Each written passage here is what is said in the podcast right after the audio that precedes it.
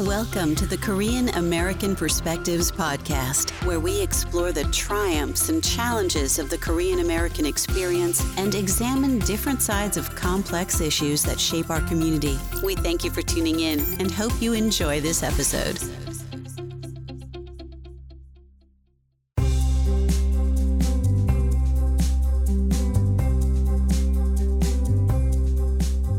Welcome to the Korean American Perspectives Podcast. My name is Abraham Kim, the Executive Director at the Council of Korean Americans, and I will be your host for today's episode. In continuing with CKA's Arts, Culture, Entertainment, and Sports Initiative, we come to you with Marshall Cho, head boys basketball coach at Lake Oswego High School. We start Marshall's story with his original career as a secondary school math teacher who never forgot his childhood passion for basketball and felt the tug for the court. Later, his calling for basketball soon became too overwhelming to resist, and he followed his heart to teach, mentor, and coach promising basketball players from young high school students to college level athletes to national level teams.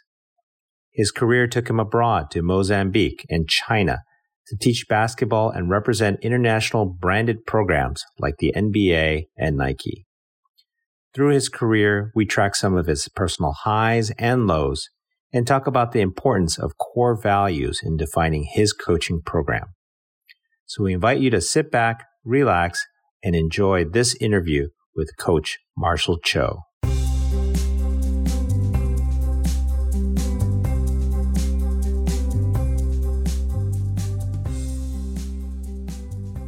Welcome, everyone, to the Korean American Perspectives podcast. Uh, my name is Abraham Kim. I have the honor to be here with my friend Marshall Cho. Marshall, how are you doing? Doing great, Abe. Thanks for having me. So, Marshall, let's start from the very beginning. Tell me about uh, were you born here in the United States or were you born in Korea and, and immigrated to the United States? I was born in South uh, South Korea, mm-hmm. Jeju Island, Jeju-do, actually. Uh, my mother's family is from there, so when she was pregnant with me, uh, she flew down to Jeju and had me, and then we promptly came back to Seoul, where my parents were, you know, making a, making a living. And uh, I immigrated to the U.S. when I was 10 years old, well, close to 10 years old, back in 1986 to Springfield, Oregon. So how was it? Uh, you must have remembered some things uh, when you're 10. You could probably saw this new world in in Oregon when you arrived. Yeah, I have a younger brother who's two years younger than me and a sister who's seven. And we always joke that, you know, even though the two year difference, um, my brother Peter doesn't remember a thing, but I remember, I remember everything. So I finished through third grade. As the listeners might be familiar with the school year and yeah, with, along with the calendar year. So we moved here in February of 86. I repeated third grade, but I, re- I recall everything. You know, my father came maybe three months prior to, you know, settle into a situation where he was going to be a, a manager of a apartment comp, 54 unit apartment complex, two stories high, you know, building. And, and you're coming from Korea where apartment complex buildings are 20, 30 stories. And, and you get here and you just, you know, you realize that you, you really are in a completely different world. My father uh, enticed me uh, and helped me to think about America as, as this great place that I can get to because I can eat unlimited amounts of bananas. And he was going to buy me a calculator that was only ten dollars. So for a third grade, you know, Marshall, my Korean name is Chung Ho, but you know, the third grader in me was I couldn't wait to get to America to experience those things. So was this neighborhood? Uh, was it a all white neighborhood, a mixed neighborhood? What kind of neighborhood was it? Mm-hmm. Over the 15, about 15, 16 years that my, my parents, you know, lived there and worked there, it, you know, the demographics changed. But when we moved in 86, it was predominantly white. We were the only Korean family in the you know, in the vicinity in the city.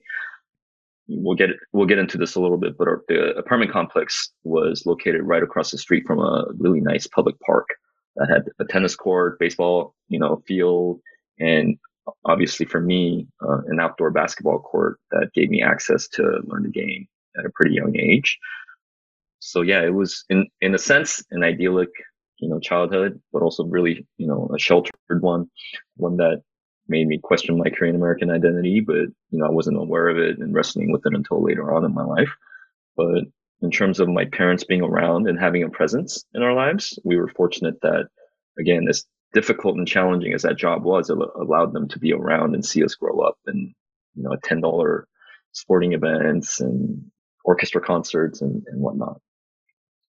So, how did let's dig into a little bit about that in terms of your uh, how you got into basketball and I imagine uh, originally just started off with you just playing with some of the local kids and just playing basketball after school or on, on during the weekends. Mm-hmm. You know, growing up in Korea, soccer and bas- uh, soccer and baseball was my favorite sport. Mm-hmm. Um, as many people may understand, baseball culture is huge in Korea. But when I came to America, you know, again, you know, I was growing up on free and reduced lunch. You know, my parents were barely not making a lot of money. And unfortunately, with the relatives who owned this apartment complex, we had free rent. So it's it's not like I, I lived my life, you know, feeling like I didn't have a lot of things, but also uh, certain sports, you know, I didn't have access to, right? So I didn't have access to private tennis lessons or like, you know, baseball was really expensive, you know, for, for, you know, entry into bas- baseball was really hard, right? Even though it was maybe 50, 60 dollars for the season, you had to buy all the equipment and whatnot. So, you know, I, I look back on that time a lot. And I'm so grateful that I had access to the game because all you needed was a park. You needed some people who were also out there playing and a basketball that cost any range from 20 to $30. So the first basketball that my parents bought me was in fourth grade. So I had been in the States for about a year. And, it, and again, I wore that thing out until, um, I'll have a story later on, but until about seventh or eighth grade where I had to get a second basketball. But that was my introduction to the game and where I fell in love with the game. So was that also a way to get you, um, I guess, accepted within the community of your kids? I, I, imagine you were a very good basketball player when you were when you were young, and and that connected you with a lot of the kids in the neighborhood. Um, ironically, you know, it. I didn't. Again, we talk about access, right? Yeah. So I was able to play in the playgrounds, but it, my first organized basketball experience wasn't until seventh grade when mm. this is again back in the day when public schools had the budget and had prioritized sports in the schools, right? This is before clubs and pay to play model and all of that, you know, took away access for young people who want to play sports. But my entry into, you know, being accepted was having come at third grade, but growing up playing street soccer every day in Korea, I was pretty proficient at it. And honestly, I was the best soccer player you know, when I came to that particular elementary school. So even though I didn't speak the language, you know, at a young age, I understood that sports, if you were good at it, then, you know, along came popularity and acceptance and all the perks of, of being good at a sport. So, so that allowed an entry into me, but for me, but in that particular neighborhood, you know, it took me some time to really work on the game and get to a point where I thought I was, I had a chance to be pretty good. So, did you go into team sport when you were in high school and when you got older? Is that how you got into your skills in basketball were developed? Yeah. So, you know, as I mentioned, that seventh grade team, yeah. you know, I, I, think it's a, again, it's, it's such an unfortunate thing when I think about it today. You know, the seventh grade coach was my sixth grade teacher. And you know, that's the very first time where you get to put on that jersey that has your, the name of your middle school and you're representing your community. And it wasn't an, an insane amount of games. I would say we only played about eight games for that season, but that was really the trigger into, okay, now I know how to play organized sports. When I get to high school at Springfield High School, that's what I want to do. So yeah, in, in that sense, I, you know, had that shortened season in middle schools, but predominantly my upbringing in terms of learning the game was on the playground. Uh, until you get to high school, then you have regular access to workouts and gyms and, and things of that nature. So where it's a little bit more organized and formal and time consuming in some sense. And, you know, I got to really sink my teeth into it. But at the same time, you know, I, I loved other sports. So by the time I graduated from Springfield High School, I was a three sport athlete. I played so- soccer in the fall, basketball in the, in the winter, and tennis in the spring. And so not to relive my high school glories, but this is probably the peak. But yeah, by the time I graduated my senior year, I was pretty good at it, and I ended up being captain of all three varsity sports. Wow! So you were naturally athletic, and you had a, a love of the game in all these three games by the time you left high school. So yeah, the athleticism was there. The vertical, uh, I was vertically challenged, however. So for the listeners, I'm five feet eight inches. So there was a cap to how far I could get on, but yeah, I just again having a park across the street and having friends and peers who you can and uh, you know younger siblings who you can go out and play with really lent itself to giving me that foundation. So you went on to college and you studied to become a, a teacher eventually, correct? No, I, I studied to be an accountant, oh, okay. which isn't as exciting. But uh, you know, um, I'm I'm the oldest of three. You know, as I mentioned before, I, growing up on free and reduced lunch and seeing how hard my parents had to work, you know, cleaning for other people, right, and taking care of just all the dirty work that comes with running an apartment complex. It, it really made me, again, I think a lot of listeners can uh, relate to this in that my desire as the oldest son, the filial, what is it, filial piety? Um, yeah. That, that, that sense was strong. So again, being the practical person that I was back then, I decided to go into accounting. I was probably a C minus average student. Meanwhile, my, you know, social sciences grades were all straight A's. So I, I didn't get very good uh, academic counseling back then, you know, in terms of what I should have followed. But what, long story short, what happened was I uh, I had a job, accounting job lined up at Boeing. I had done a summer internship prior, you know, very prestigious uh, engineering internship, but I snuck in there as an accounting uh, major and talked my way into it. Um, had a job that was all lined up, but at the same time, um, while I was getting rejected from all these uh, accounting firms who saw my grades and saw through the nonsense, saw through, saw through my uh, facade and the lies of you know whatever this was. They mercifully you know was rejected from a lot of these interviews, um, and in the process, I, I found an application for Teach for America while prepping actually to do an interview accounting job with Intel. So when I came out of that job uh, interview, I, I actually looked at it and I remember again, representation matters, right? And that being such a striking moment when I saw this brochure and it was a diverse group of young people who were going into teaching. And there was, uh, I remember there was an Asian, Asian American woman as one of the, you know, uh, people featured on this brochure. And I thought to myself, that could be me. I, this sounds, you know, this sounds like something really exciting. And the irony of it all is, you know, I got all these, I got rejected from all these accounting firms, like rightfully so. But Teach for America at that time was perhaps way harder to get into than any of the job interviews I was engaging in. And so I got in and I got assigned to be a middle school math teacher in the South Bronx in the fall of 2000. So you were there for how many years as for Teach for America? Yeah, Teach for America, it's a two year commitment. So mm-hmm. they serve uh, to basically marry recent undergrads with school districts that are in need of young teachers sure. in the inner cities or in rural areas of the country. And so it was a two year commitment, but the, the, te- the school that I was teaching at originally assigned to in the Bronx was one of the worst, you know, lowest performing schools in the city. And my, at the end of my first year, our principal came in and told us that the school would be phased out over a two year period so that we can start, we should start looking for a job two years down the line.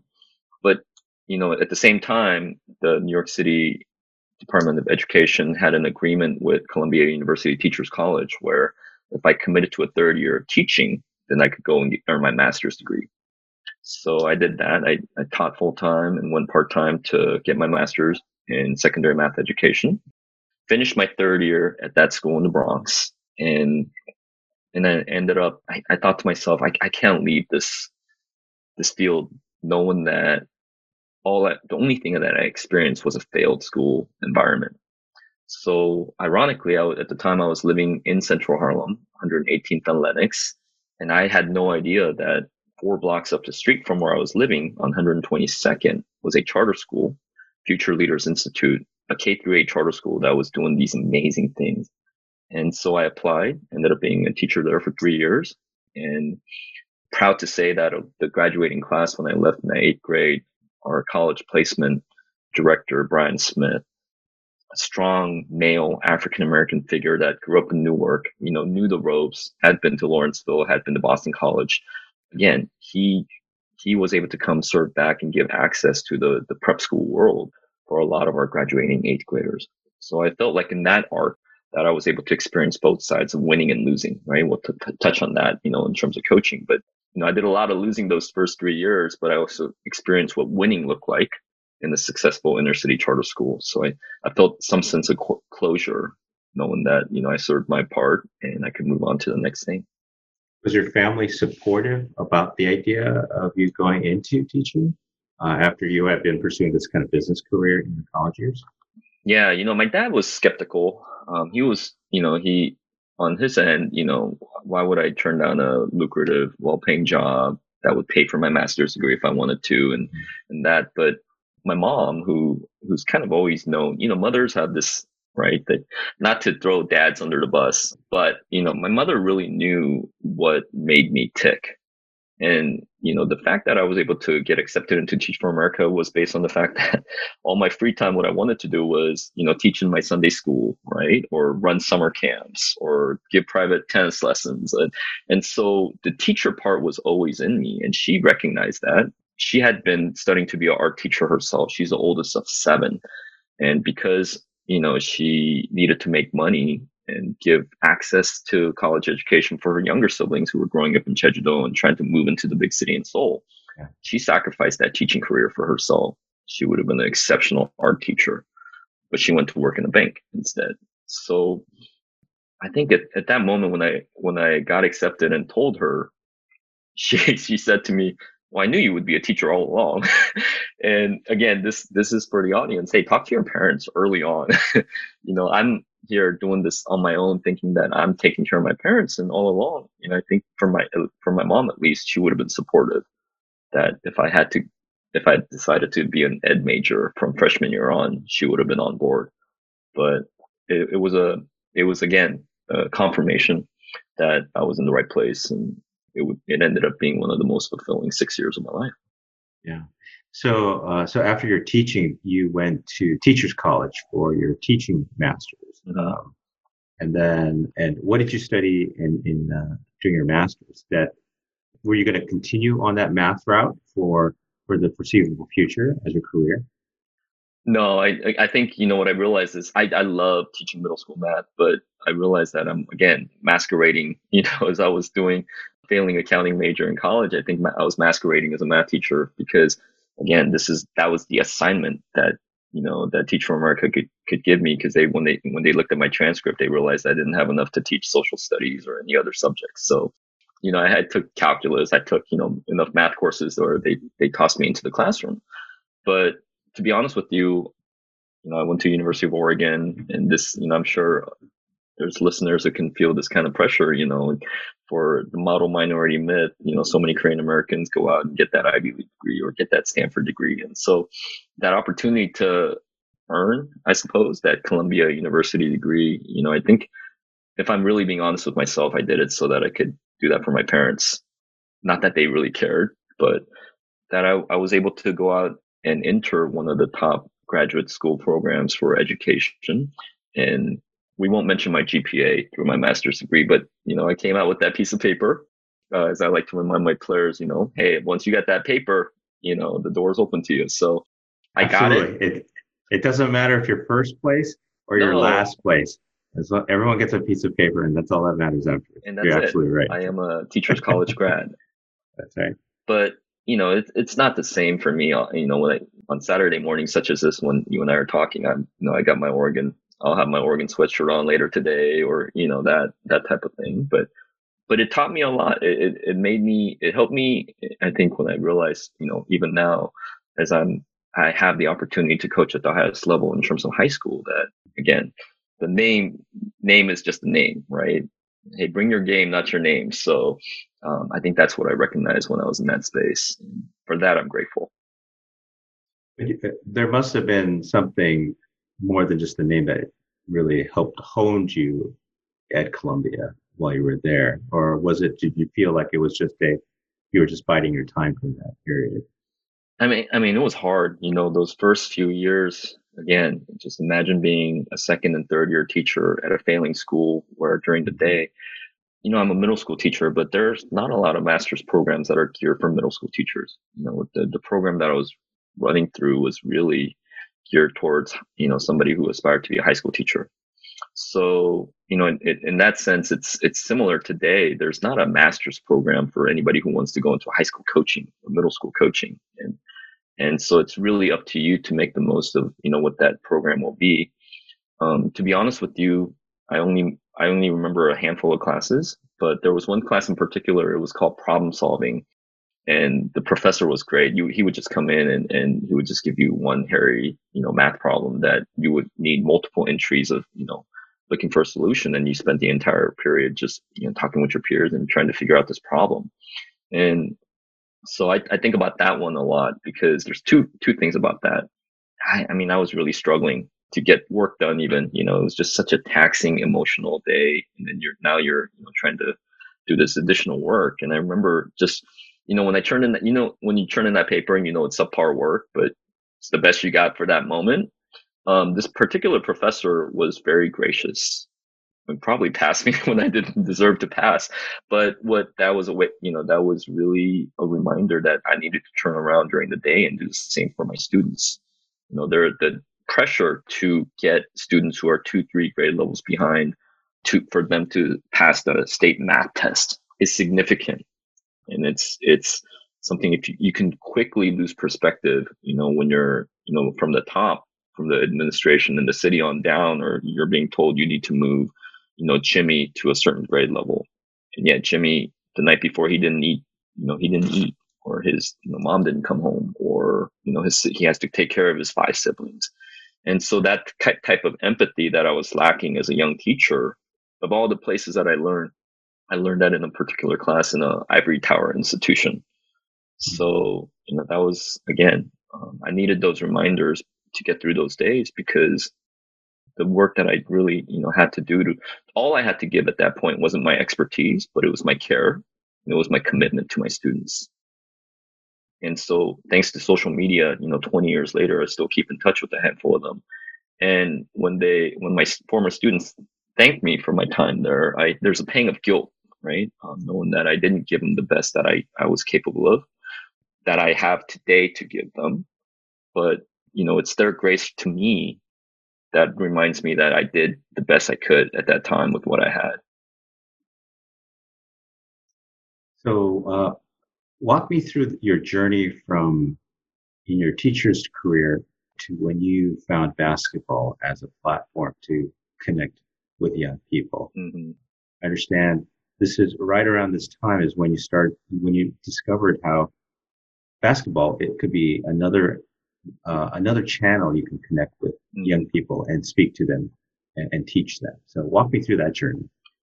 Yeah. So, you know, even to rewind it back a little bit, my senior year, I was again mentioned I was a starting point guard, starting captain. You know, captain in name only. Really, I I didn't know what it really meant to lead my peers. You know, keep them accountable, to get the most out of each other, to serve them. I look back on that time and realize that the things that I lacked you know, in terms of leading peers, I needed my coaches to pour into me so that I could do that. Right. So I, you know, that's something that, that I try to do today for my players to offer that type of mentorship.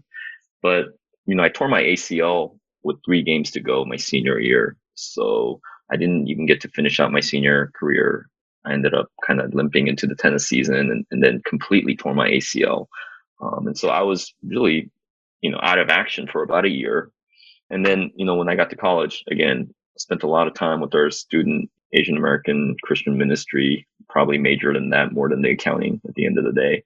And, you know, surrounded myself with other Asian Americans. You know, I went from a predominantly white community to Asian American Christian community. So that was sort of my bubble, but it was a space where I could find myself, right?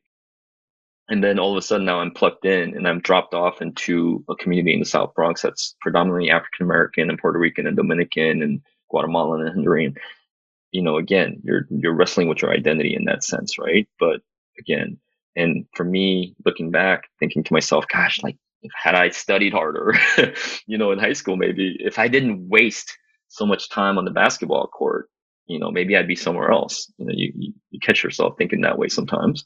Um, even though every day I walked into my classroom during those three years, as challenging as it was, I, I was walking on clouds. You know, I loved every minute of it. But what really the moment that made me realize that it wasn't a waste, that all that time that I spent on the court was actually going to be very useful was second day during recess hours. I went out to the yards and kids are all running around. You know, some of them are playing handball, some of them are just you know playing tag and just being goofy. And but there was a group of kids playing basketball. And again, this is I had just gone through the first day where you know I have 35 students and 30 chairs. I have you know students challenging me because the classroom that I had took over prior year they had gone through three different teachers. So they test the kids are going, going to test you right away, and what they're going to test you on is are you going to stick around? Are you going to bail on us just like the other teachers, or are you really like what you say, what you are? And so that second day, I went out and I targeted, I identified the best player on the floor. And I just went right up to him and I challenged him to a one on one game. And again, I'm 5'8. This kid probably like a 5'10, seventh grader, taller than me. But I had enough wits about me and, and know how to beat him one on one and do it in a fashion where, you know, re- really left an impression on my students. So you can imagine as we're going back into the classroom, I mean, the kids are lost their minds. You know, they found their hero and it's, you know, Mr. Cho because Mr. Cho has game and, and he just gave Ahmad buckets, you know? Right. So that, that period, lunch period, you know, usually when kids are coming back from recess, they don't want to, last thing they want to do is be in the classroom. But they couldn't wait to, you know, come in and talk about, you know, what I did, you know, and, and mm-hmm. so that was an affirmation that all, all those years of, uh, you know, spent on the playgrounds on Mill Street wasn't for waste. So, so walk me through where you went from becoming a teacher, you, you discovered basketball, and then and then basketball became a career track yeah. in terms of your own career development. Uh, walk me through that journey, uh, how you got to that point. And I know it involves also uh, you being overseas. Yeah. So uh, walk me through that journey. Yeah, and I would have to say rediscover, right? Mm-hmm. I discovered it in fourth grade and I lost track of it, I think, in college. Um, and I rediscovered in a different light, not as a player, but as a coach, as somebody who would not just, you know, play the game and, and get joy out of the playing piece, but using the game and giving it back to somebody else and letting that person discover just like I did. So my fifth and sixth year, now I'm fast forward, I'm, I'm in this charter school in Harlem and for whatever reason, uh, our principal, our assistant principal decided that we were going to join a charter school league. And I was the coach because again, he had seen me playing out in the playgrounds uh, during recess and lunch hours, you know, with the kids. So I'm the guy to, you know, coach this team. So we start with this team and I, I had kids from, you know, because we were such a small school, we had players from fifth grade all the way to eighth grade.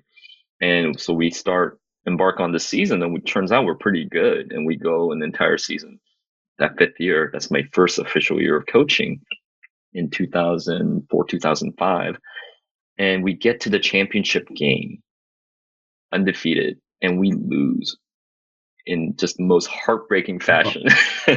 I mean these kids are in tears. A lot of them are they can't believe you know they're going to quit and you know the other team is rushing the floor talking trash.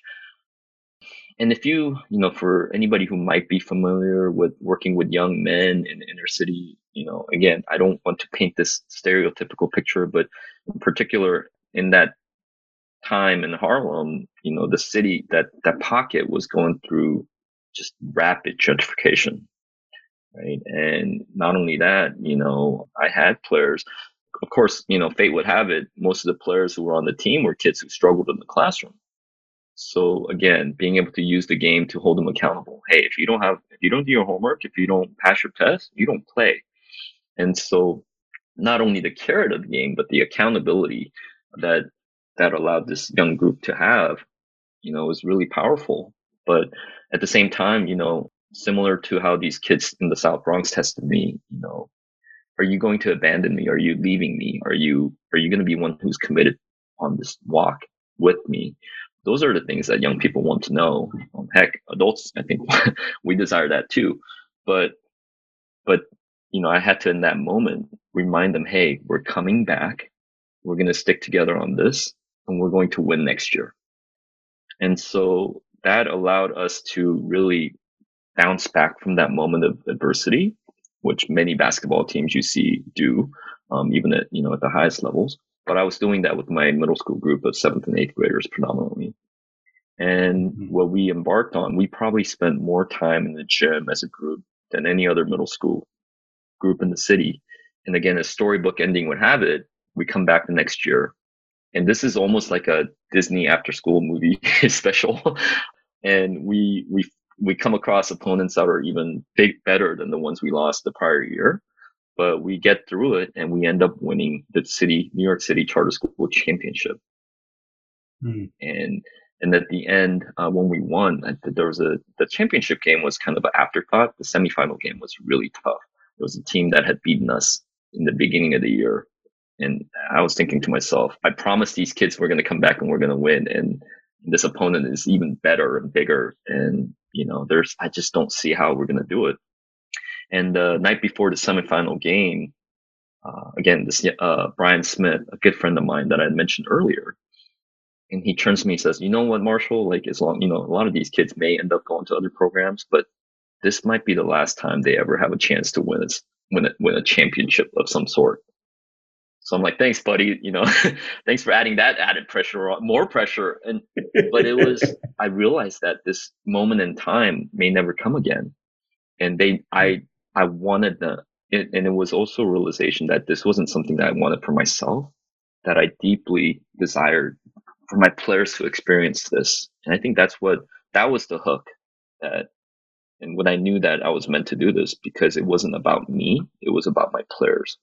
And so, um, when we finally won, and the kids spontaneously they lifted me up on their shoulders and we were parading around the gym to our home you know crowd section and I started pumping my arms and, and next thing I know, just the relief of knowing that we delivered that on that promise, I just wept. It was, it was so embarrassing because, you know, everybody's out there. Oh, coach Cho's crying, but I, that all that, it was just that sense of relief. Like, okay, like we did it. Like these kids will experience holding up this trophy. And so that's really when the, when the bug struck Ironically, I have not won a championship since that moment.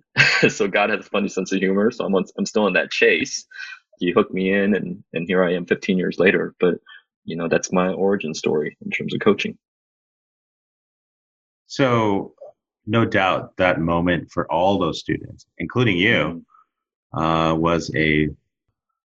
I imagine it was a pivotal moment for them. That what they put their minds to, hard work, coming together as a team, they can achieve success. And uh, like you said, you know, these opportunities are rare. And for a team or a group of young people with a great teacher like yourself mm-hmm. to be confronted with the opportunity to really become the one on top yeah.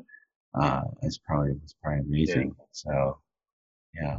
So, but a few, and then, but you ended up leaving the school yeah. a few soon after. Yeah, correct? at the time uh, I was dating uh, my who's Connie, who's now my wife. Um, she was working in Mozambique as a fellow um, in the public health, international public health sector, and so she was working on HIV/AIDS, you know, prevention projects in in Mozambique. So we had we had been doing a long distance relationship for that for that last year that I was teaching. I'm really thankful that she actually, you know, she came back during her fellowship and she got to see that game. So we can both point to it and blame that moment, you know, for the journey that we've been on. um, but what happened was I finished out my sixth year of teaching. She came back from Mozambique. Uh, we got married in August and then I moved out to Mozambique following her. I was a trailing spouse, as they call it. And so, you know, I, my identity had been so rooted in being the inner city school teacher. And, you know, if I'm being completely honest with you, you know you wrestle with your identity but you i think a lot of it you also wrestle with your pride right because what you end up getting what i ended up getting a lot during those six years was a lot of pat on the back right because there wasn't a lot of korean americans you know choosing to go into this field a lot of my friends who were you know in manhattan were again working in finance or banking or lawyers you know and and so they were i knew that a lot of my friends korean american peers in particular were living vicariously through what i was doing but you know, when I got out to Mozambique, I, it that that identity was stripped away. It's a former Portuguese colony. I don't speak Portuguese.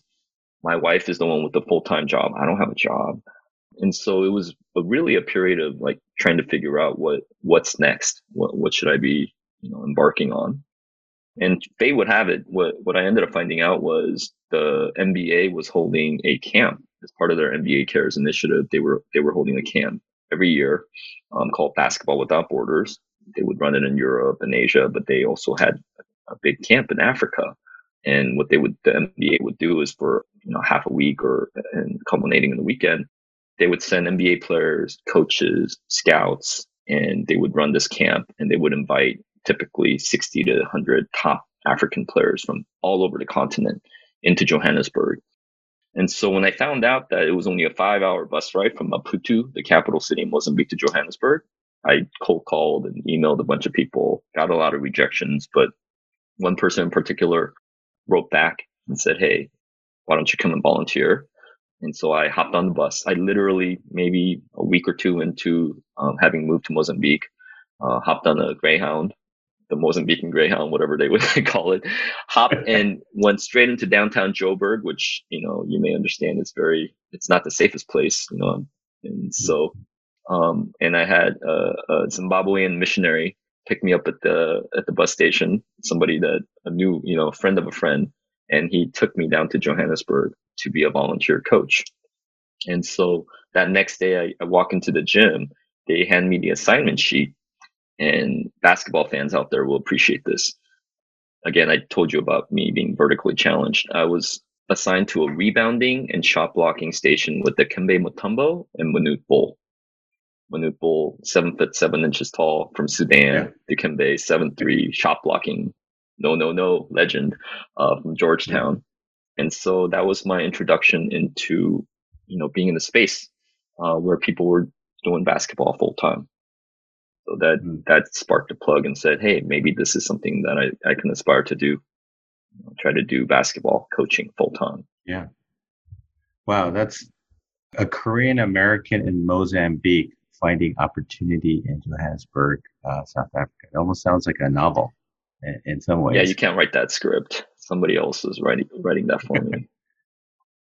As you got involved with this camp, uh, you got uh, more deeply involved with the camp, and you got the opportunity to uh, link up with with Nike as well through this process. Share with me that experience. Yeah. So you know, from for that camp in particular, you know, it's it's a big show, right? So they come and go, and I think even 20 years, how, how long has it been? 14 years later, the NBA has grown to where they have hold offices and, and run programs, right? So it wasn't, they didn't want it to be a one off thing.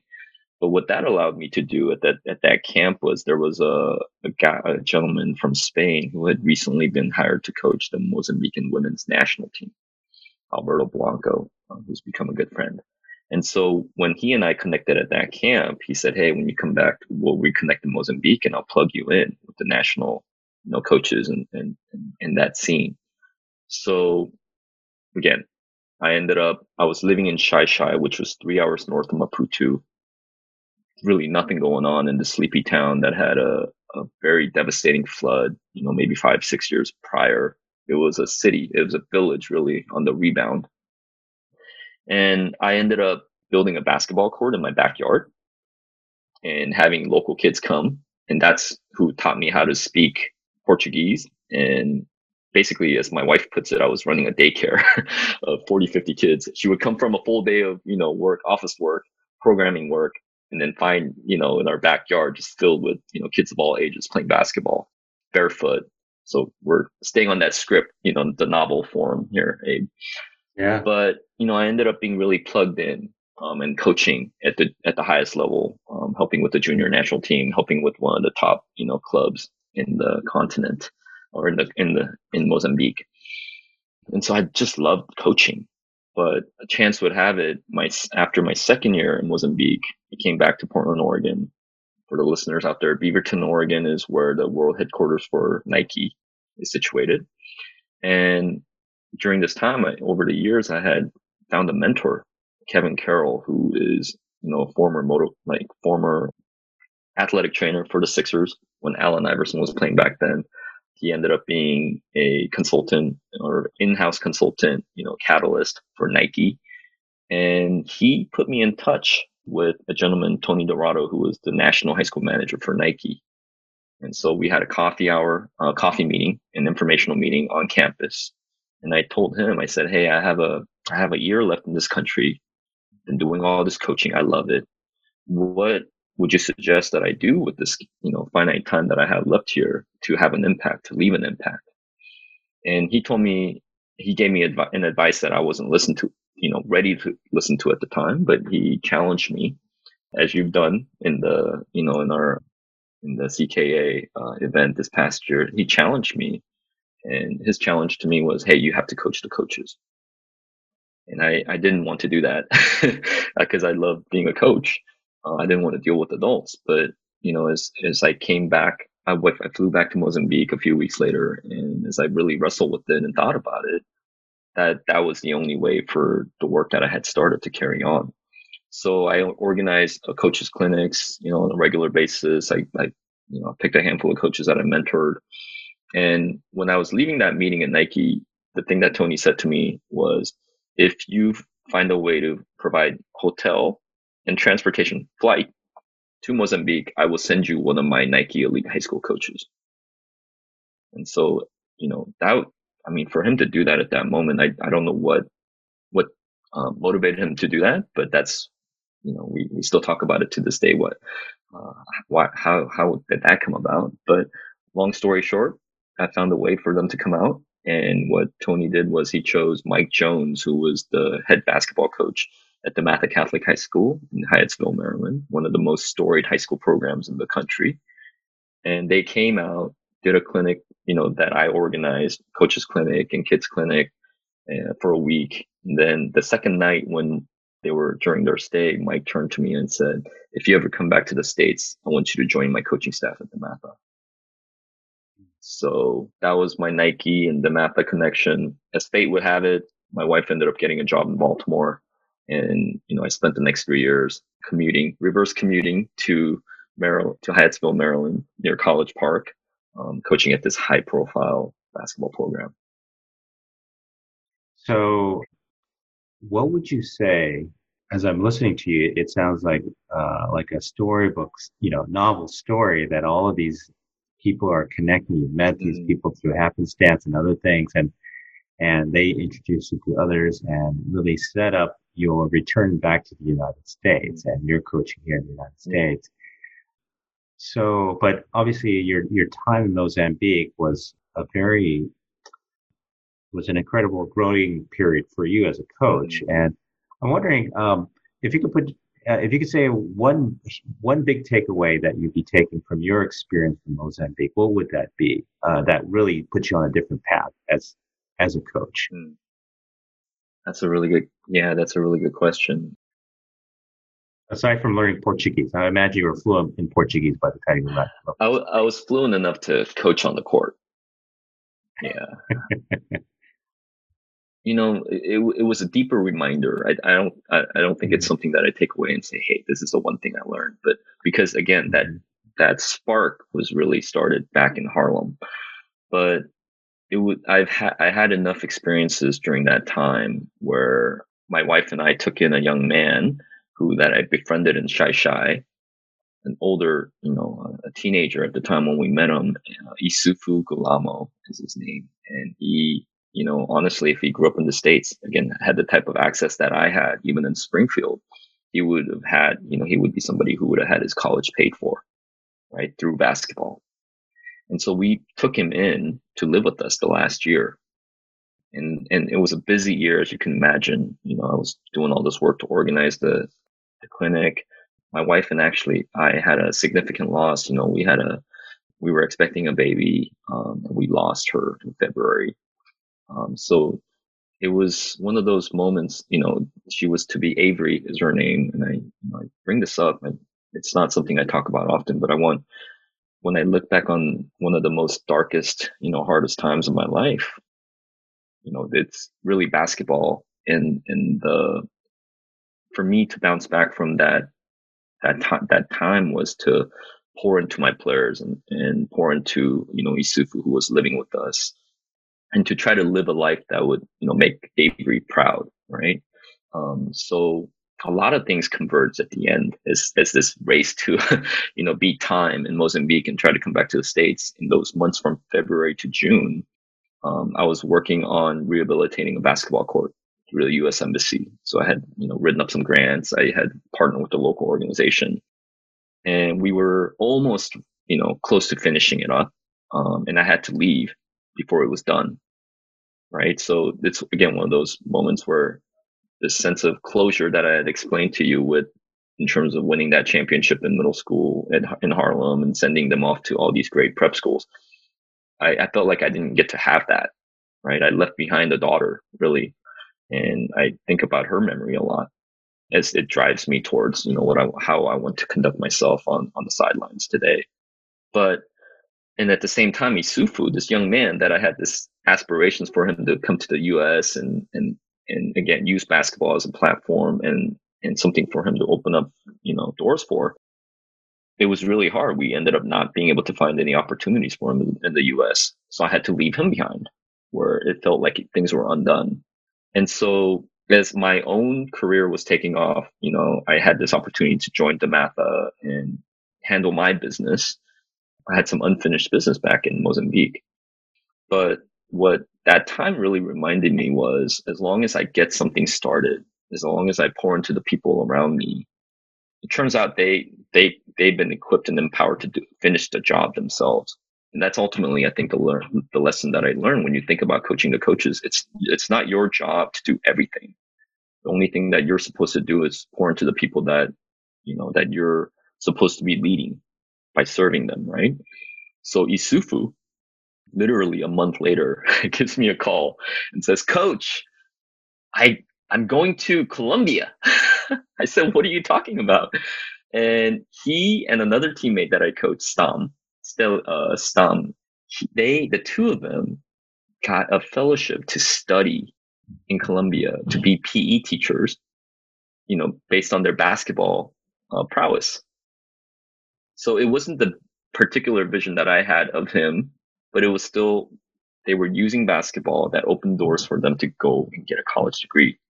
And Isufu came back and now he's living in these uh, in Maputo, teaching at the American International School in Mozambique, where I taught and opened doors for him there. Um, and so he's carrying on that coaching legacy. Ironically, the court that that I you know didn't get to finish, I was about ninety percent done with it. In July, I'm having lunch with a good friend of mine in DC, and I get a call, international call from Mozambique, and it is the acting ambassador there, um, Todd Chapman, who was actually I had also started a, basketball team at the American International School in Mozambique. had all these expat kids, and I, you know, it's a school that I told my wife I would never teach at that school because I want to work with the people. I'm, I'm with my people. I'm, I'm with my Africans out there, you know, in the fields and on the courts. And of course, you know, fate would have it. I'm teaching at the school that's the, you know, teaching the wealthiest students in the in the country. And he calls me and he says, Hey, you know that court you started? We're going to have an event. We're go we finished it and we're going to have an inauguration event with Teresa Edwards, who is the all-time winningest gold medal, gold medalist, Olympic medalist, basketball player, a Hall of Famer, a living legend, and Tracy Murray, who played at UCLA and then played in the NBA for many, many years they were invited to be at this court for opening cer- celebration. And so, you know, I got this random call while I'm in DC from the ambassador saying, Hey, we did this. You did this. And again, it was those, those are the reminders that I carry with me today that empower me to continue to pour into the kids and, and my assistant coaches knowing that, you know, as long as I do my part in serving them, that the end result like we talk about in games will take care of itself. Yeah. Yeah. Yeah. Wow. Amazing story. So let's let's move forward into uh, you're back in the United States and you're you're part of this uh, amazing team of coaches in in uh, in in Maryland, and and you were there for a number of years, and and then you ended up in Oregon mm-hmm. uh, ultimately. So kind of walk me through that. And I, I understand along the way you also taught at the college level as well, right? Or coached at the college level, yeah, uh, as well. So, so when I when I was coming from the Basketball Without Borders camp in 2006, you know, I kind of gave myself a goal and said, Hey, I want to be the first Korean American Division One head coach. You know, and I thought to myself that would be a 10 year journey at least, right? So by the time I got to uh, DeMatha, I was, you know, 32, 33 years old, you know, had, having pivoted to trying to be a professional basketball coach mm-hmm. without professional pay. Unfortunately, um, I was doing the reverse. I, I, I probably poured into that job more than I got out of it financially because it was so expensive, you know, just driving back and forth for three years. And the stipend each year from DeMatha was a thousand dollars. So what I what I used that time was I, I said to myself, this is going to be where I get my master's degree in teaching basketball.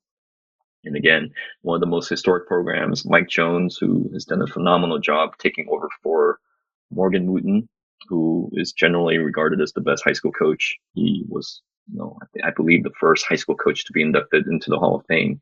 So now I'm in this historic, you know, program and I start out at the bottom of the totem pole as an assist, freshman assistant coach. I'm 33 years old.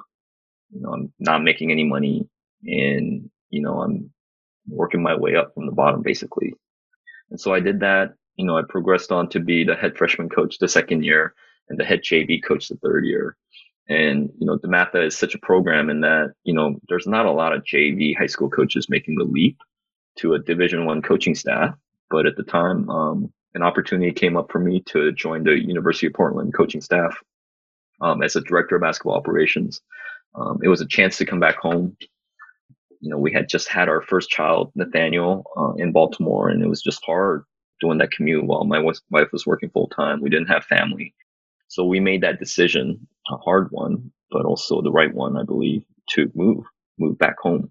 So I ended up joining the University of Portland coaching staff for two years and you know was on my way to I guess this you know the next chapter of the story to try to be a head Division One basketball coach.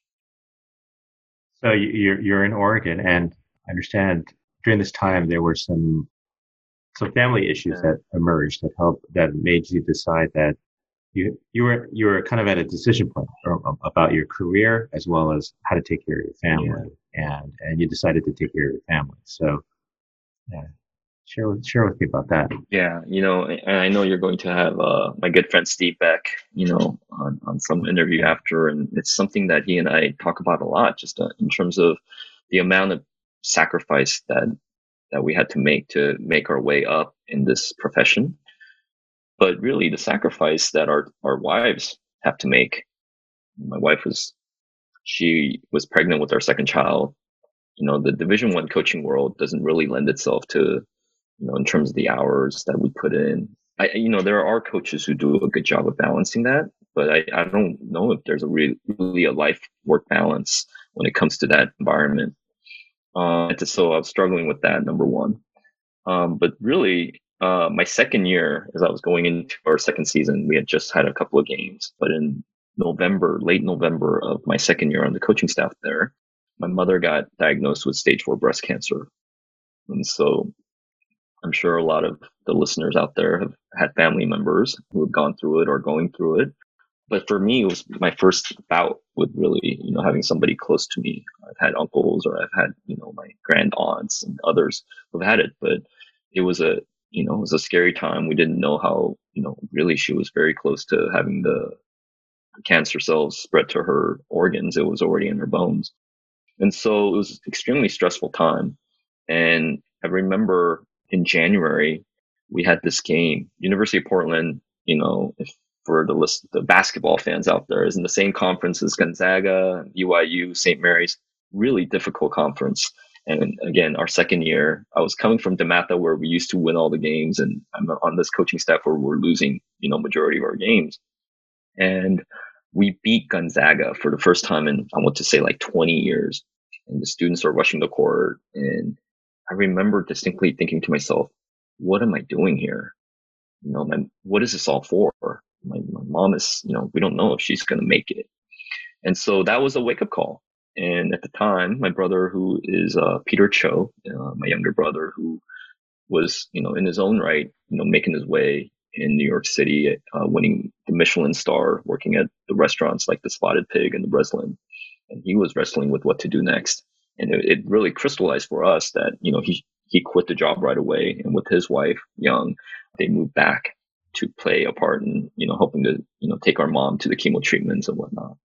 And by that end of that June, you know, my younger sister, who was also teaching through Teach for America, uh, teaching as a grade school teacher in Brooklyn, in Bed-Stuy, um, she had moved back. So it, what we ended up doing was we, you know, we had kind of left this bubble of, you know, Oregon, but we, as a sibling, as a family, we were all congregating back to take care of our mom. And, you know, there is a happy ending, you know, because all these years later, she's still, you know, getting first rate treatment and, you know, she's been able to help, you know, launch my brother's, you know, restaurant here, Han Oak. He's been able to see, you know, she's been able to see the two youngest grandkids that my sister Maggie had, and, you know, and she's able to attend my high school game. So, you know, in that sense, you know, that, that term, that, that sense of family was very strong in us. I think a lot of it had to do with the fact that we grew up really with a lot of challenges and, and, and seeing them sacrifice a lot. But that's, you know, it, it's, it gave me an outlet to leave the college game and hop into the high school game where I'm the, I just finished my fifth year as the head coach at Lake Oswego High School. So how, how is it different from coaching at the high school level than going to the college level and then coming back to, I mean, is, do you, do you sense there's a, you know, obviously you're working with older students and, and other things like that, but, uh, tell me the, the, the, is there a substantive difference in terms of when you're coaching students at these different age brackets? Yeah, I just think in high school, they're, they're not fully formed. They're trying to find out who they are. And I understand that in college, you do that as well. But by the time you come to a, a young man or a woman gets onto campus at 18, they're, they've been for the most part. So for me as a coach, uh, leading young men in this particular case and catching them at 15 years old. And in fact, you know, one of our core values of our pre- program is presence. So that means for me, I want them to have a sense of pride, similar to what I had, right? When I went to Hamlin Middle School, all I wanted to do was be the starting point guard at Springfield High School. You know, so for the kids growing up in Lake Oswego, I have access to them when they're fourth, fifth graders, right? Um, and so I get to cultivate that sense of pride and community, that desire and the hope to represent that community. So it is, you know, in some sense, it's an eight year journey if I'm lucky with some of these guys because I'll meet them at fourth grade for our youth program. And some of them who graduate on, you know, as 12th graders, you know, I, I will have had a hand a consistent hand. I think I, I talk, I've been talking about that a lot with just even our school district.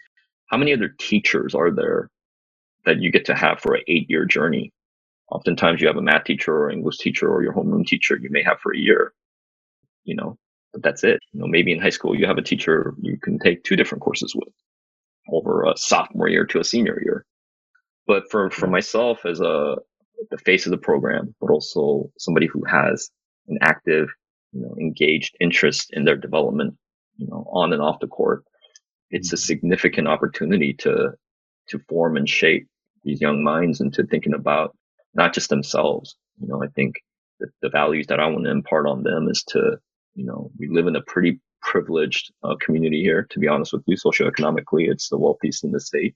So how do you, how do I embed the values of service, embed the values of humility, teach them about you know, them being a bigger, you know, part of something bigger than themselves, it's a, it's a pretty significant opportunity to impact lives in that sense.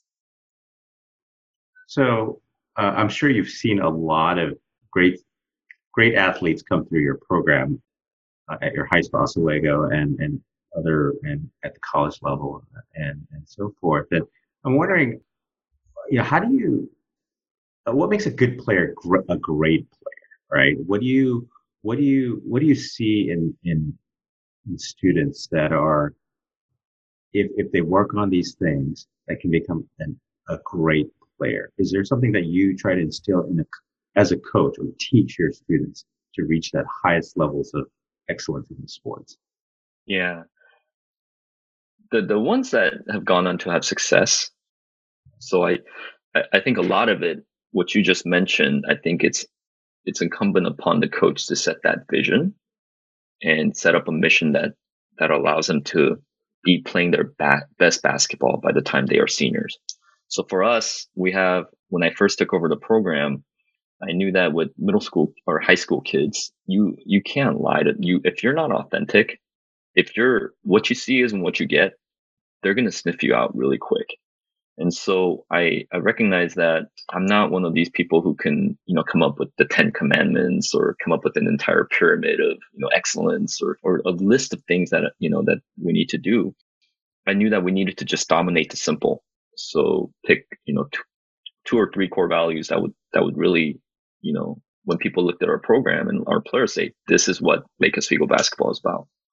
So for me, the three prior years to get into Lake Oswego I had read a book by Jon Gordon. He had read a uh, written a book called One Word, and it was you know when you have a New Year's resolution, you say you come up with these goals and that you're going to go to the gym every day. I'm going to lose you know 20 pounds, or I'm going to you know learn a new craft, or or. But a lot of times these resolutions they fade away because it's there isn't a singular focus, right? So the the book encourages you to pick a word and they, let that be the theme of the theme of the year. So when I was coaching at University of Portland, I was really, again, if I'm being honest, you know, I was wrestling with, am I good enough? Do I belong here? And so when I reflected upon how scared I acted over the course of the year, instead of being having a bias for action, uh, I chose the word courage. I said that I'm going to find courage, and this is going to define my year. And then the year after that, it was presence. I'm going to have a presence. Any anytime I step into a room, people are going to know that I was there, right? But at the same time, I'm going to fully engage in whatever task that is in front of me. So that was the theme for me the second year. And so when I got to Lake Oswego, I, I, I knew that at least those two things I can authentically demonstrate and be me and impart my, you know, fingerprints all over the program in that way. And then the word that I chose for that first year was trust that I wasn't, again, this is the immigrant in me that knowing that, you know, when I came to Springfield, I was an outsider. When I went to New York City, again, I was an outsider. When I went to Mozambique, I was definitely an outsider. And when I came to the DeMatha, even this historic program, I was an outsider. I was one out of the 11 coaches that first year. I was the only non DeMatha graduate. So what that meant was I had to earn trust right? And so that meant, again, the same thing as I shared with you earlier, my first days of teaching, if I didn't earn trust with those students that I would be there, that I'm not leaving them, there's no way I would have made it through the first months. I've seen peers quit months into the job. So it's the same thing. You know, I think a lot of people had some skepticism when I first took over this program. A lot of parents in particular who had their own agendas for their children. But I had to set a, a vision and a mission to say, hey, this is a program that's going to reflect the community. And so I went about doing that. You know, a lot of a lot of parents came out of the woodworks looking to transfer in. I just closed the door. I said, no, like we may not, we're not going to be very good the first few years, but we're going to do it with the players who grew up in the backyard here. So my first year we were 11 and 14 and the season on a heartbreaking loss. Second year we're one game better, 12 and 13 again uh, end the season on a heartbreaking last second possession. And entering that third year, there was a lot of people who doubt, you know, who had some questions. You know, can this guy do it? And so, you know, fortunately, I'm still here. We ended up turning the cor- corner uh, my third year, and we won league. And we ended up having a pretty good season. But those are the core values upon which we built the program. And so, if any of my players who have come through it, if they exhibit those three qualities when I reflect on it, they're the ones who exceeded being just good players, but they really ended up being great players who who, who were able to leave a legacy of their own behind. Um, I want to uh, shift to coaching. We've had previous conversations about how coaching is very all-consuming. I think what is un- what is kind of underlying all of this, as we're talking to you about your life as a coach, so there's a lot of investment of your time, there's a lot of investment of yourself. There's a lot of investment of, uh, you know, of, of, of, financial means as well. And I'm wondering, as a coach, uh, especially as you're investing in these, uh, in your case, young men that are going through your teams, uh, how do you maintain balance? How do you maintain sanity? Uh, because you know, you're you're you're molding these, let's just say, these untrained mm-hmm. stallions. Let's sure. just call them stallions And on top of that, you're dealing with parents, you're dealing with schools, bureaucracy, you're dealing with communities. And sports is such a, an emotional, uh, an emotional mm-hmm. activity where it, it can, it can, it can mobilize a community, but it all, it can also create all kinds of havoc within a community, right? And so, and as a coach, you're right in the middle of all of that, and and you have to balance all of that. So I wonder, as a coach, especially of a of an important team playing at such a high level, that how do you maintain balance? First of all, I think it's just really hard to maintain that. I think if you're a workaholic, to wired to be somebody who just pours into a job or an endeavor or an organization, I think it's really hard.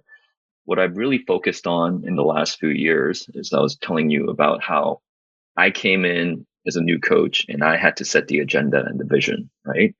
But at, at the end of the day, even then, you know, we came up short. So that third year, we ended up losing again. this is like a running theme. We heartbreaking last second loss, the overtime loss. So it's, it's, hey, could this get any harder? you know, and it just kept on getting harder and harder. And by but by the fourth year, we were the number one ranked team in the state in January on. So for the last two months of the, the year, we were the number one ranked team, had a target on our backs. And so in one sense, I've made it, right? I, hey, I delivered on what I promised. Here we are, but we haven't won the big one yet. And we ended up actually losing, uh, in the semifinal. No, not much different if you really want to talk about the arc of the story to my very first year of teaching and coaching in Harlem. But because the stress was so heavy, you know, what, what I wanted to do in terms of, I guess, when you use that word balance, I think, okay, I have a load, right? I can't carry the whole thing. And I always tell my players, a, a coach led team is good, but a player led team is great. So you talk about that whole great, good to great shift. And so I wanted the players to come up with their own word for the year. And the word that they came up with was joy, that they wouldn't lose perspective, that this is all fun and that we're supposed to have joy in the process, in the journey. So even when we lost in the semifinal game, devastating, but we ended up in the state tournament, they actually have you play a third place game, which is, you know, in some ways it's almost torture, right? Because it's a reminder again that you didn't get there.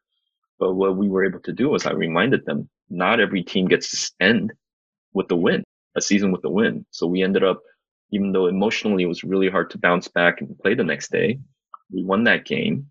And what I remember is the joy that everybody got to have, having that sense of closure again. They won something. They ended the season on a win. And so joy was my fourth year. And, you know, this year with COVID, we ended up, we won league. Uh, we were undefeated. We had a really rocky start of the year, but we, we won our league for the third year running. And even though we were, we weren't the number one seed like the year before, we were the number seven seed. I knew that once we got to the quarterfinals that we had a chance. And it was because the word that our players chose for this year was belief. That it was the juniors who experienced that loss, the ones who took up the torch to lead their group this year, Casey Graber and Sam Berry, great players, great graduates of our program, great representation of who we are. They chose the word belief and they Abe, I, I kid you not, they honestly believed that we were going to win it all until the game was canceled that day of our quarterfinal game. Yeah. But it serves to remind me again. It's it's. I think that's the running theme for us in terms of coaching. Uh, it's really a faith faith based endeavor. You know, only one team gets to hold up the trophy at the end. You know, and so how do you, you know, get your group to share that workload? And that's really something I'm working on now that even though I myself, you know, don't have that balance, if I surround myself with, I have exceptional assistant coaches who are just as Im- invested into the well-being of my players as I am. And so now I have brothers really um, of mine that are carrying the load with me. And I think that's, that's a special thing to be a part of. So how has COVID-19 impacted your coaching, your teaching, and how is the team? I'm sure with a lot of games canceled or the prospects of canceling, it, it's impacted um, what you're doing. Yeah, I, I think the coaching or the sports industry, the world isn't any different. You know, we're not immune to it than any other businesses or entrepreneurial spirit pursuits that people may have out there. we yeah.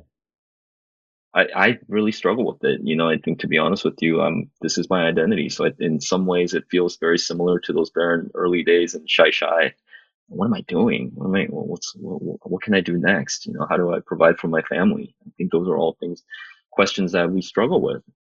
I, a couple things I am proud of is that we. I think it really forces you as a leader of a community. If, if, this job is bigger than just being a high school coach, right? On the when the seasons run from November to March. I think this is in, in that sense, it's a year round. I can't just all of a sudden decide to take that hat off. Because if I go to the local grocery market, you know, some seventh grader who's been in my camp, hey, there's Coach Cho. And the mom or the dad will come and we'll talk. And, and so that kind of, you know, in that sense, it's almost like being a pastor of a, you know, community or, or, you know, maybe a school president. It's somebody that, again, I'm on the forefront, right, of representing our community. So what I've been thinking about a lot, and fortunately, you know, the most famous Uh, alum that we have in our basketball program is Kevin Love. So he recently won the Arthur Ashe Courage Award, and it was through his work talking about mental health. And when he shares his testimony, you know, it's really when he was a pudgy seventh grader, you know, that that he, you know, he lost his grandmother and he really didn't know how to, he never learned how to cope and grieve properly and it ended up, you know, kind of coming all back when he was this accomplished world, you know, famous basketball player. And so I think about that a lot. I, I think I have these visions of a young Kevin Love, you know, that's in my camp. How would I serve them? You know, and it's just something as simple as, how are you doing? Like, what do you need? How can I help you? How can I shout you out? What you, what went well today? You know, and so it's really shifted from because I have a captive audience, because you know I have kids aspiring to play for me. Now I can turn around and use that platform and serve the kids and check in on them. You know, we we've done Zoom workouts for our high school guys for about three months straight. I don't know if there's another high school program that did that kind of work, but what it allowed me to do was just like this, you and I are, you know, on a Zoom call, even though this is a podcast, people will be listening to just our voices. But for right now, I get to see your face and you get to see mine. And we get to check in on each other. And that kind of connection, you know, even though it's virtual and we all get zoomed out, but the kids, what I found in the three months is that they really, they desire it. They need it. And, and so pivoting to that and, and understanding, you know, really forcing myself to look at them as teenage boys first before they're potential basketball players for me has been a good wake up call and a reminder of why we do this.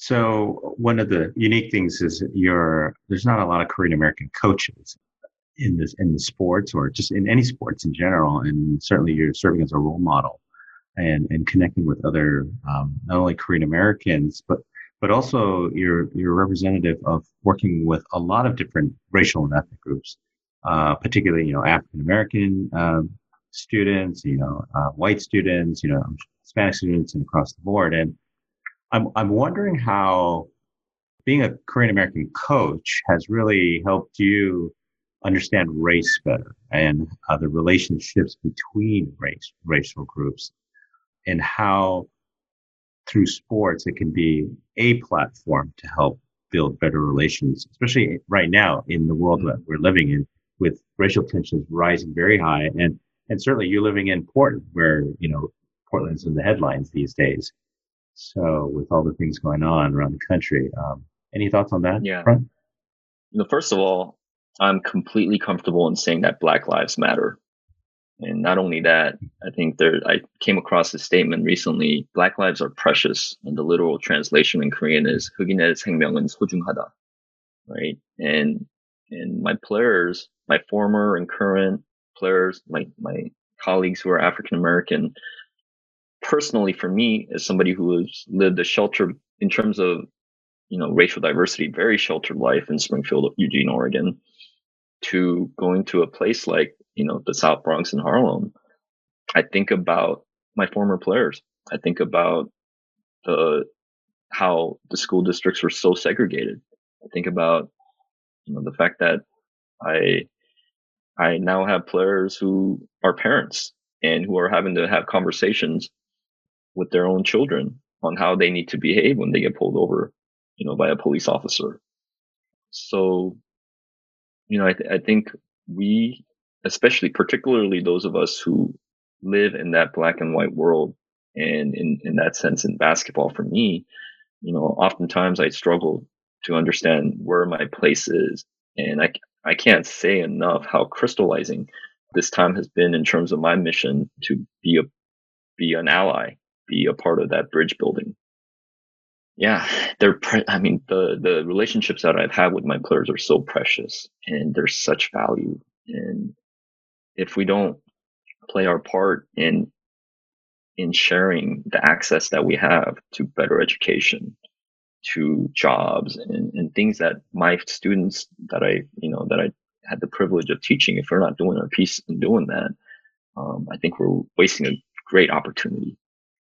I, one of the most powerful statements, and maybe this is me trying not to answer the question, uh, but um, one of the most powerful statements I heard, I, I, I, had the privilege professionally to be a part of a junior national t- team coaches pool. The USA basketball has selected about 18 to 20 of us in the high school ranks. And, and again, you know, it kind of runs that 50 50 split between the coaches that are the racial makeup is, you know, they're white coaches and they're African American coaches and I am the lone Asian American coach in that pool. And again, it, it's a visual reminder when you look at the Zoom screen, and, and uh, that's it. And what one of the talks that we were privileged to have was we had General Martin Dempsey come and speak to the group. And he spoke about how, you know, he was in the Middle East uh, on one of his assignments and he was at a cafe somewhere and he's with the Israeli general. And he turns to General Dempsey and says, you know what makes uh, you know what makes America great? And so, Gen- so General Dempsey says what? And he says, you guys have the dash. And so what's the dash? And he says, well, you have African Americans, you have, you have Indian Americans, you have Asian, you have Korean Americans, you have that the diversity of what, what our country has is the greatest asset. And so we live in that split as Korean Americans. We have that dash when we identify ourselves. And the other powerful thing that he, General Dempsey said during this time was he said, people are feeling fearful a lot. The un- uncertainties are really hard, but belonging is the greatest antidote to fear. So where do we belong? Well, I, at least a, a, the work that you're leading, I, I belong in the tribe of Korean Americans. And I know that I have a, I have a place here.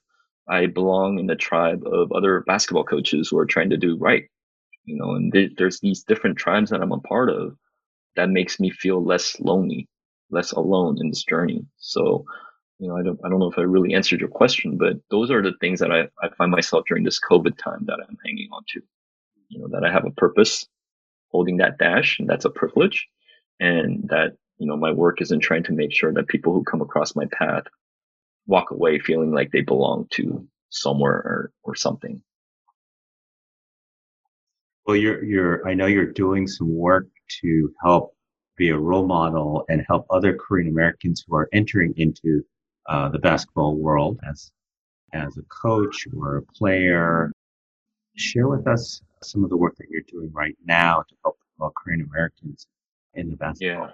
So when, you know, again, when Steve and I had the privilege of being a part of the summit, the CKA summit. You know, one of the things that you challenged us with as we were leaving and handing us a challenge coin was, you know, right, to to be challenged by that experience, to gain knowledge about, you know, maybe a space that I'm not aware of. And then really the A part, you know, I think we have to have a bias for action. So, you know, I, for the longest time, I thought about, you know, I have, I do over the years have collected a handful of relationships and friendships of others who are in the basketball world.